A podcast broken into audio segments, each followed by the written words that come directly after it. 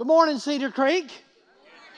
Thank you. I appreciate you joining us today, whether you're doing that at one of our campuses or, or just watching online. Either way, I am really glad that you're here.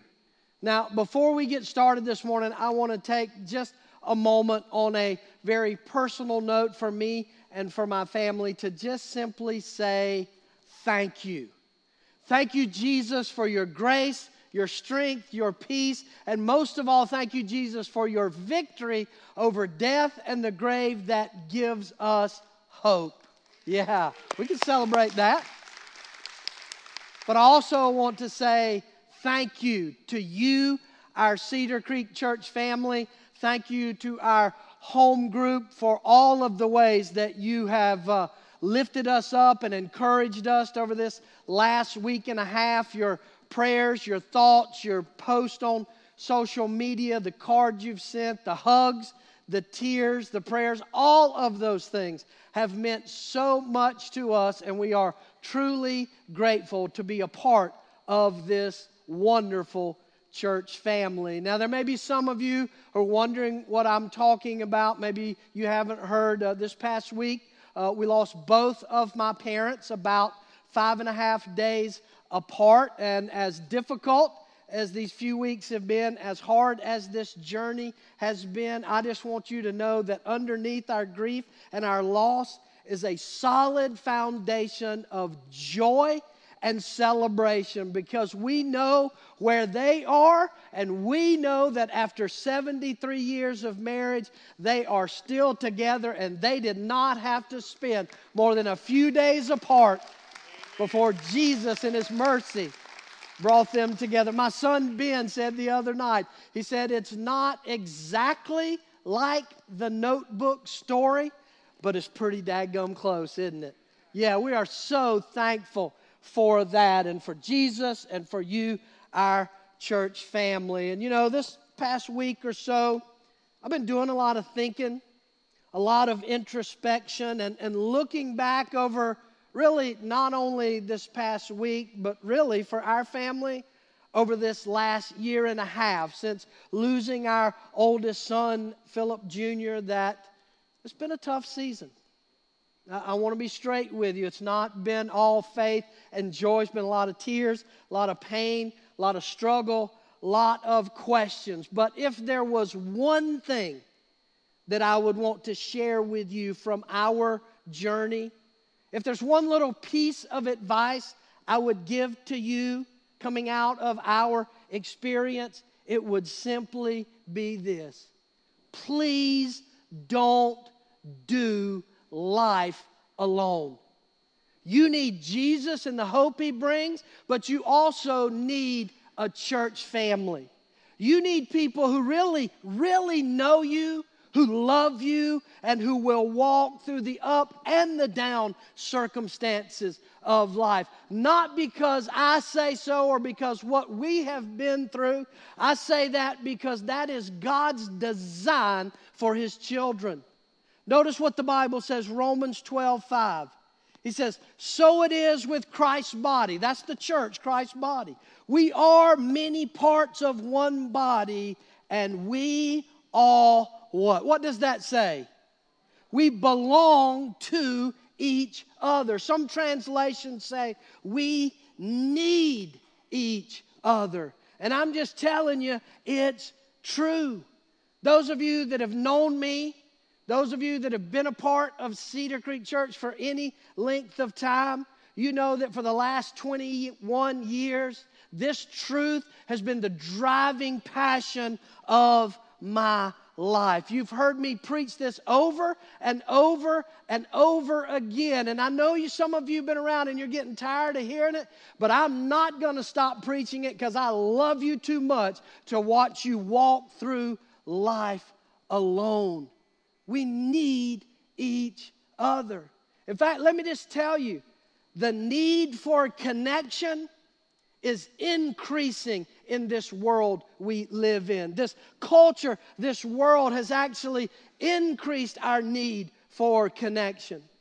Because technology and social media have allowed us to communicate and keep up with each other in ways we could have never imagined in the past. And yet, with all of this connection, we've never been more isolated from one another.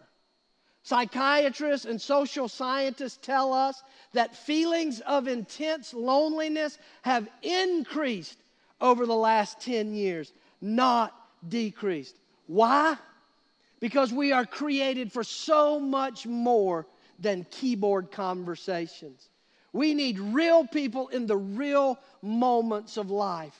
Now, look, don't get me wrong. I am not anti social media. I love using social media. It is a great tool to be able to communicate information. It's a great way to keep up with what's going on in each other's lives, but it is a crappy way to truly connect with people because it gives us a false sense of having people in our lives. And let me just tell you, there's a big difference between a Facebook friend and a friend who will stick closer than a brother. That there's a big difference between the people who will comment and like your post and the people you can call who will answer the phone at three in the morning and meet you at the hospital or the funeral home or come to your house. See, the Bible says we need real, authentic connections and relationships. In fact, when the Bible paints a picture of what the New Testament church is like and should be like, it paints a picture first of a large group celebrative gathering of large numbers of people gathering together to lift up and praise and worship the name of Jesus. But the other side of that coin is a picture of small groups of people gathering together in homes to do life together. And I believe in what can only be God's divine timing because we made this decision months ago that we are beginning next week a church wide series, study, and emphasis called Better Together.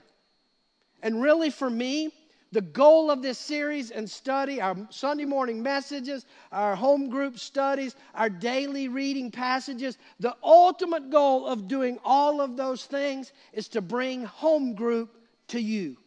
I've been begging you to get in a home group. Many of you are, many of you are not. So I figured if you can't beat them, just join them. I'm going to bring home group in here on Sunday mornings. You think about these next six weeks as being home groups 101. For the next month and a half, we're going to fo- focus on the basics of a healthy home group. We're going to talk about what a home group is and what it is not what a home group does and what it doesn't do. We're going to look at the how and the why of connecting with each other in authentic community. And my hope is that more of you will take a next step and get connected to a group. And my hope is also that our existing groups would become healthier, more effective, and more focused on keeping the main thing the main thing. So here's what I want to do today. I want to help us get ready for this journey, to prepare ourselves for what I'm convinced God is going to do in our church and in our individual lives. And my goal today is to just help you take one step towards being better connected. If you've never been in a group, I want to try to convince you to give it a try. Test drive it. It's six weeks. If you could do anything for six weeks, I'm going to ask you to commit to just do it for the next six weeks. The end of that, you don't like it, it's not for you, you can walk away, no harm, no foul. I'm also going to try to convince those of you who have been a part of the group and past, but life has just gotten busy and it's no longer a priority. I'm going to try to convince you to get reconnected. And for those of you who are connected with a group and you're living out this stuff I'm talking about, I'm going to ask you to step up to help me, help our church, help more people get connected to have what God desires them to have in their church family. So here's what I'm going to do. I'm just telling you up front. I'm going to try to convince you that you need this. I want to give you four reasons that you need to be connected. So let's just do it. Number one, the first reason I need to be connected is because it's how I'm created. I'm created for connections. I'm created to be in a small number of relationships with people who truly care about me. God is a relational God. Did you know that? God is a relational God. He exists in community. You know the Trinity? God in three persons Father, Son, Holy Spirit, three, and yet unified as one. God exists in community. Relationships are God's most obvious character trait. The one thing that almost everybody in the world knows about God, and you probably learned this as a child, maybe the first thing you learned, that God is love. What is love? It is relational. God is relational. And the Bible says that we were created in God's image. That means that we are stamped with this need for relationships. Everybody. It's interesting, really, if you look at the creation story, the creation narrative in the first two chapters of Genesis, when God creates everything, there's this repetitive pattern over and over. God would create something and then declare it good. It says God created the light and he separated the light from the darkness and he said, It's good. Then God created the land and the sea and he separated the land from the sea and he said, It's good. Then he created the fish in the sea and the, the animals that crawl on the ground, and God said it was good. And then He created the plants and the animals, all of those things. And He said over and over, It is good. Only one thing in the entire creation story did God say is not good. Do you know what it is? Well, just look on your outline Genesis 2:18. The Lord God said, It is not good for the man to be alone. Now, look, this is not just God's way of saying you can't leave a man on his own or he'll mess everything else up, right? This is not just God saying a man needs a wife or he'll get in trouble. This is God saying about all of us, mankind, as human beings, that we were not created to be alone. It doesn't matter if you're a committed Christ follower or a die-hard atheist. The need for relationships is part of the human condition. You can see throughout the history of mankind, from ancient days to modern times, men and women have always chosen to connect with each other. Whether that's through families or tribes or nations or, or states or whatever it is, it's because that's how we are made. We're drawn to connect with others. That's why in our prison system, the harshest punishment you can give a person is solitary confinement to isolate them from other people. Why? Because it's such a deep need that we have to connect. The problem of, is that many of us are living in a self imposed prison of isolation. Now, I know some of you saying, Phil, that's not me, dude. I got people, I got all kind of friends. I, I got tons of friends. Let me tell you something. You may have a lot of acquaintances, but very few of us have a few really good friends. The truth is, most of us relationally are a mile wide and an inch deep. Why? If we're made for these kinds of connections, why are they so rare in our lives? I think one of the reasons is there are some barriers to this in our culture. There's some things that keep us from getting connected. I want to give you three. There are dozens. I want to give you what I think may be our top three. Write these down. One is mobility. Mobility. We are the most mobile society in all of human history. We move around, we move from town to town, state to state, from coast to coast like it's nothing, right? How many of you, as we say around here, ain't from around here? How many of you ain't from around? You moved from somewhere else, right? Let me ask you this How many of you have moved in your adult lifetime? You've moved five or more times. Let me see your. Wow. Six times? Eight times? Ten times? Yeah. I, you know, I was thinking, you know, my parents were married for 73 years. They lived about 60 something years in the same house, in the same neighborhood, going to the same church for six decades. Connecting with authentic friends just naturally happens, right? The problem is we bounce around and if we're not intentional, we'll stay on the surface. I'm not anti mobility. I'm not saying that those of you that move a lot are going to hell. No, mobility is a good thing. right? Career wise, a fresh start. It's great at spreading the gospel all over. The problem's not moving. The problem is because we move so much, we have to be intentional about developing these relationships because they won't happen naturally. Another barrier, write this down speed. Speed, the pace of life. It's hard to connect deeply with other people when we're all running around 90 miles an hour with our hair on fire. Taking the kids to this, doing that, got to this, working 90 hours, busy, busy. We're busy, busy, busy, busy. And let me tell you something these kinds of relationships that God desires, they require a crock pot, not a microwave. And so we got to be intentional because of how fast our life is. The third one is what I call filtering. Filtering. What do I mean by that? As many of us live our lives like an Instagram picture. We like to cover the flaws, to put a filter, to put on the happy face and pretend I'm okay, you're okay. And the truth is, we are not okay, but we don't want anybody to know.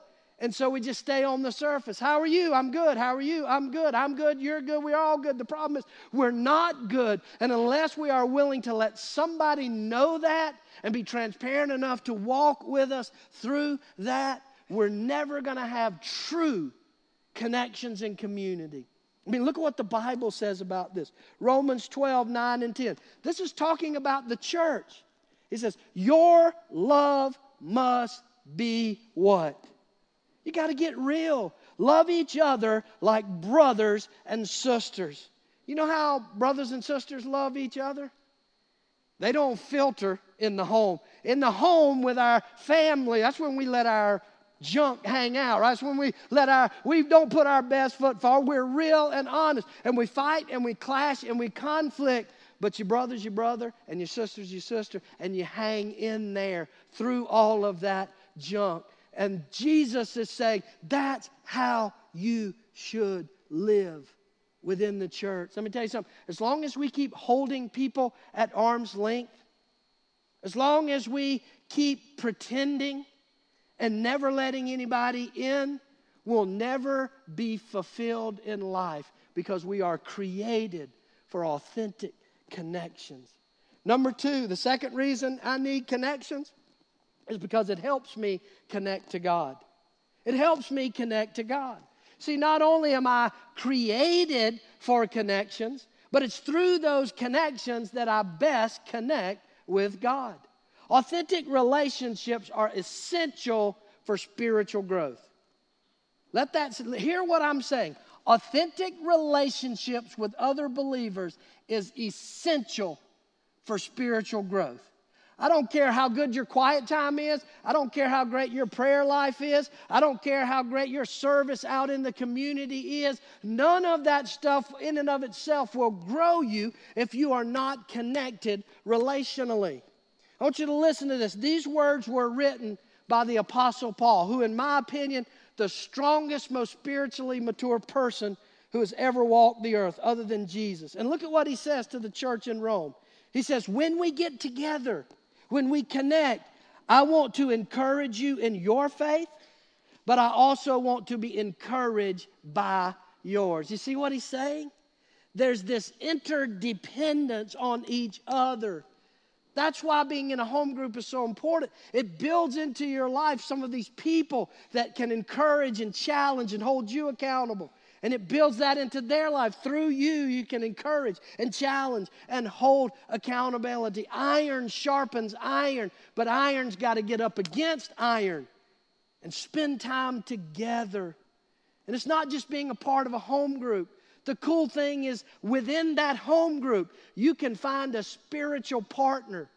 Look at Jesus' model. Jesus had the 12, and then within the 12, he had the three Peter, James, and Paul, uh, Peter, James, and John. He had those three. And then within those three, he had the one, Peter. Look how many times Jesus spends one on one time mentoring, discipling Peter. That's the model. And you know, over this last year and a half, God has provided that. A brother for me who would sit down with me every week and just walk with me, challenge me in my faith to help me grow, to help me stay strong, when my life and my world felt like it was falling apart. God provided that for me. He'll provide it for you. He doesn't love me more than He loves you. You can find it. You can find it in this church. You can find it in your home group. But you got to reach out. You got to be intentional. We talk about this a lot. You know, the Apostle Paul, he had his young protege, Timothy. You need a Paul and you need a Timothy. You need somebody who's helping you grow and then you need to turn and help someone else grow. That's God's design for our spiritual growth. How does this happen? How do we help each other grow? One of the ways is we can learn from each other. It's interactive, right? You ever been sitting in here on a Sunday morning and I or one of the other pastors is teaching and they share a truth or a principle, they make a statement and you like have a question you're like, yeah, yeah, Philip, but what about this? And, and you want to ask that question, but you don't, right? I've never had anybody stand up in the middle of the sermon, raise their hand, and say, question.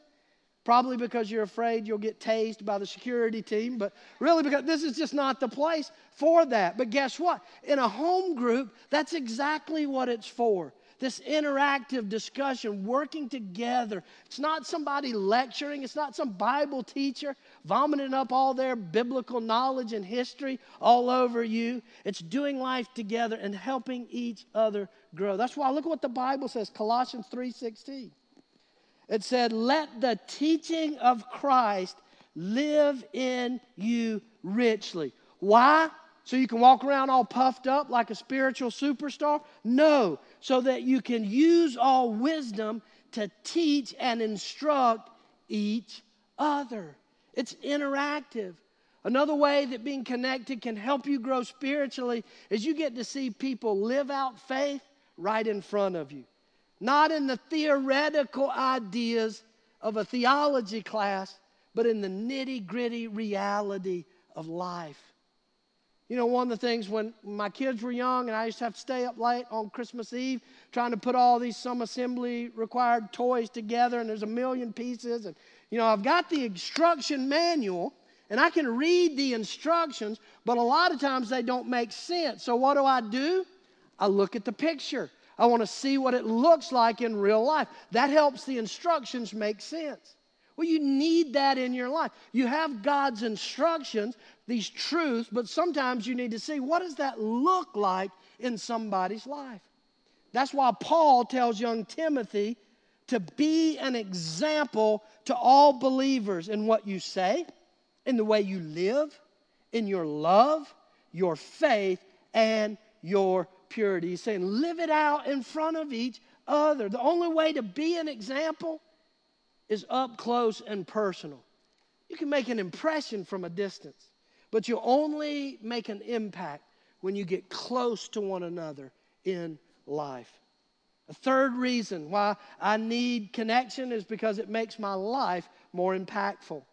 Connecting with others makes my life more impactful. Being better together is not just about improving my life, but it's about giving my life more impact. It's what the Bible calls ministry. We hear that word ministry and we think, well, that's what a pastor has. A pastor has a ministry or a staff member, you know, has a ministry. But the Bible says every one of us that follow Jesus have a ministry. Ministry is just a fancy way of saying God using you to make a positive difference in the lives of those around you. You have a divine calling from God to give your life away in a way that will make a difference for others. Don't believe me? Look at what God says, Ephesians 2:10. God has made us what we are. In Christ Jesus, God made us to do good works. That's ministry, which God planned in advance for us to live our lives doing. Notice not only does it say we are designed for ministry, but notice the plural nature of that passage. It doesn't say I, it doesn't say me, it doesn't say my, it says us. Why? Because that's how God designs us. That our ministry, our impact is more effective when we work together with others. That's why all of our home groups have community service projects, whether that's helping out at a local public school or, or serving with one of our local partners in the community. We do that together as a group. Why? Because we are more effective in teams. I know we think if you want something done right, do it yourself. And that may be easier, but it's much less effective if you don't work with others. Ecclesiastes 4 9. Two people are better than one. Why? Because they get more done by working together. Do you understand what that's saying? That two people working together can literally accomplish more than they could individually working apart. It's what engineers call synergy. You know, two ox, let's say each ox can pull a thousand pounds. You put two oxes together, you think, well, they can pull 2,000 pounds. No, together they can pull 4,000 pounds. Why? Because of synergy. But that's God's design for our lives as well. See, here's what I'm saying, I guess.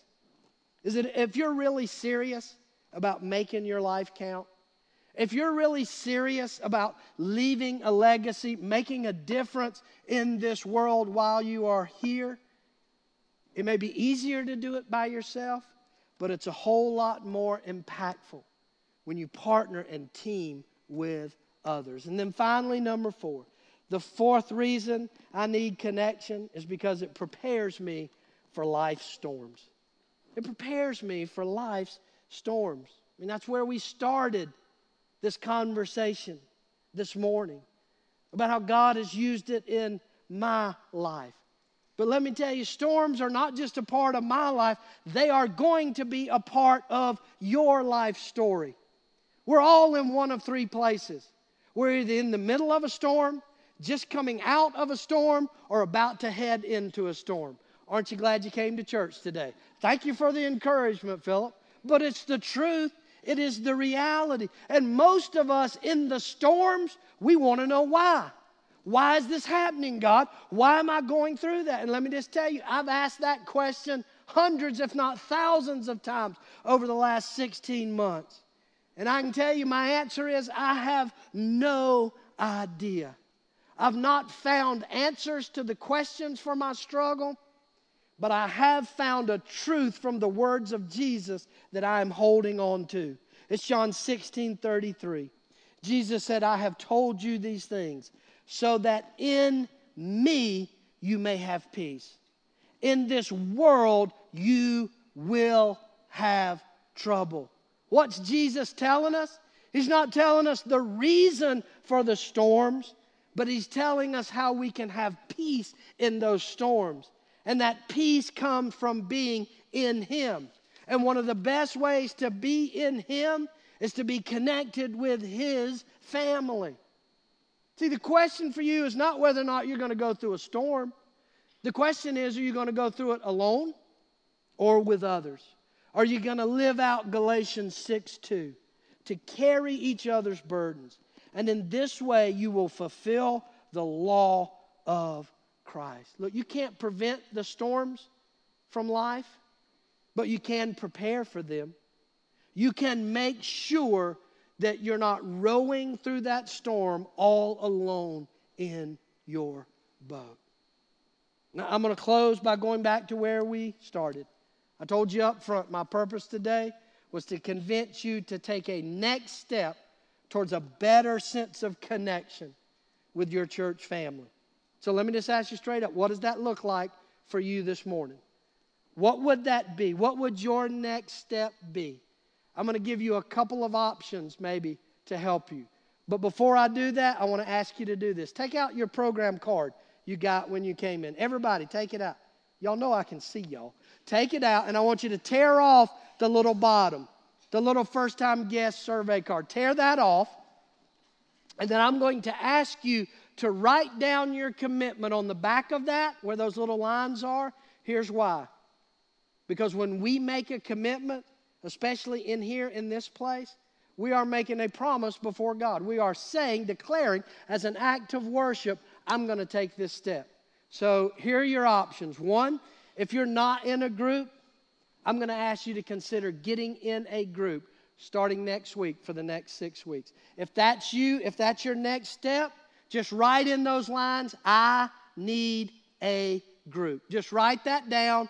Now, on the other side, please make sure we have your name and either a phone number or an email address so that we can help you get connected. And by the way, please, when you are writing out your email address, please slow down and write legibly. It is so hard sometimes to read your email addresses. So just fill that out. You could drop that in the basket when it comes around at the end of the service on all our campuses. You could take it and go by the Welcome Center or the connection station, wherever people get connected at your campus. There'll be somebody there to help you start walking that journey. We'll try to make you. Now, for some of you, it's not, I need a group. It's I need to get back to group.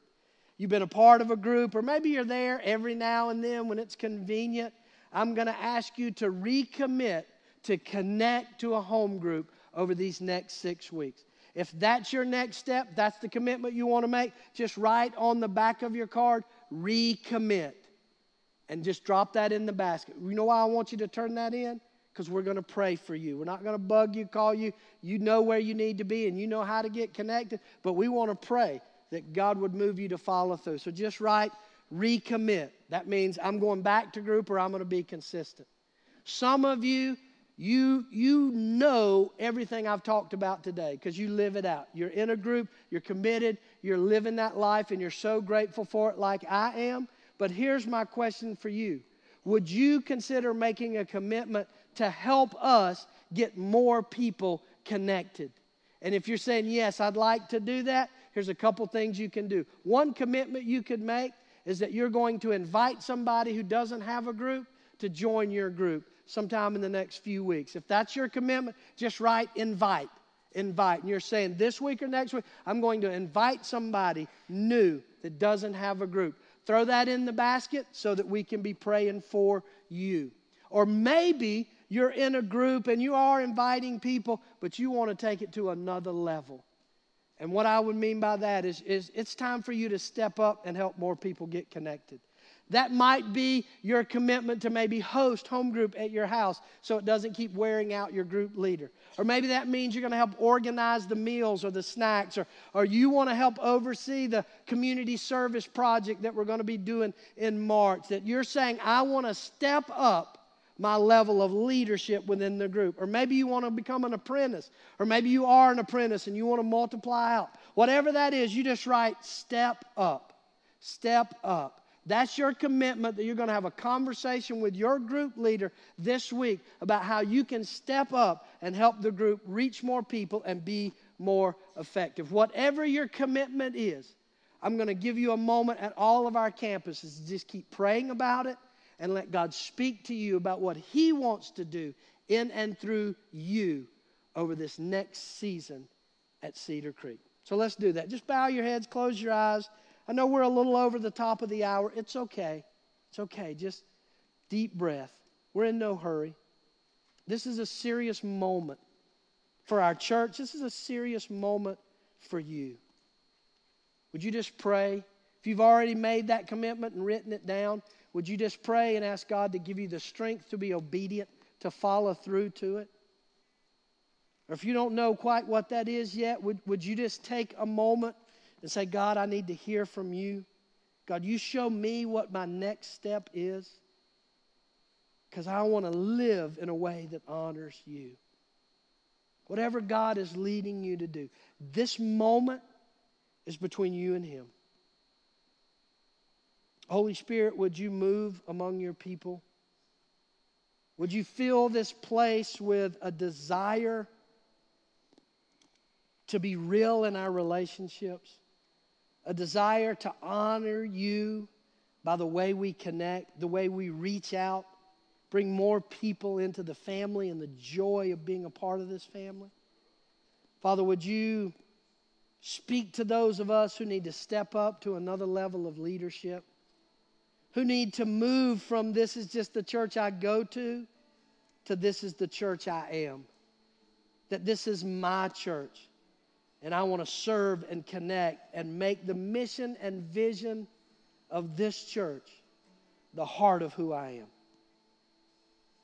Father, move among your people right now. In Jesus' name, amen.